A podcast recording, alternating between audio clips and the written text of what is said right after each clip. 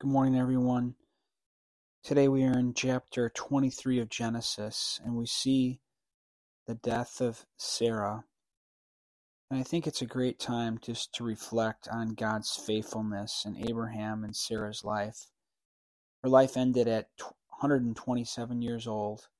She had Isaac, very late in her years, and lived to see him be able to grow up. And to see the faithfulness of God.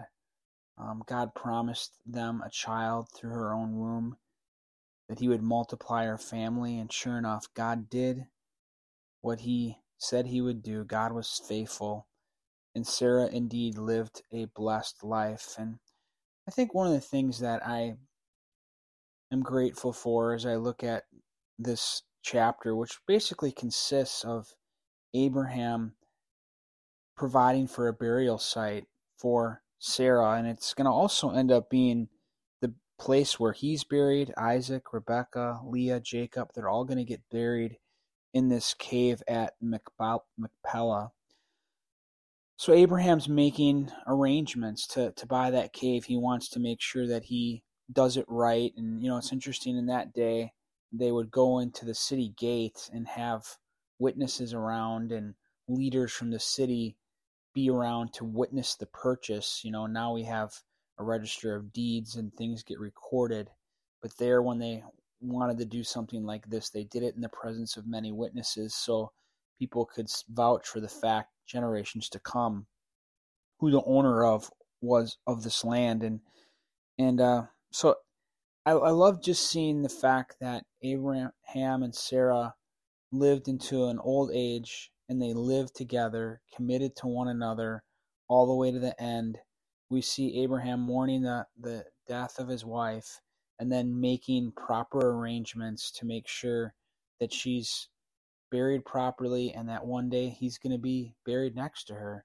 So they're faithful to one another all the way to the end. I am grateful for that. In their lives, I have two sets of parents, my wife's and mine, that are both have been committed to one another, and I think my parents are approaching 60 years pretty soon, 57 years maybe of marriage, and my other in-laws, I believe, are over 50 now as well, and praise God for that. And may we be like Abraham and Sarah. May we stick with our spouses all the way to the end, and what a beautiful thing that it is. I think there's things that you could research regarding this cave and just the future burials of Abraham's family. But I think from the significant standpoint of the Bible and the gospel, I think today we're going to leave it at that. I'm thankful for the faithfulness of Abraham and Sarah, and the faithfulness of their God and our God, to see them stay committed to one another, have the child and the family that is now beginning to grow. Praise the Lord. Let's model Abraham and Sarah and be faithful to our spouses to the end. God bless you all.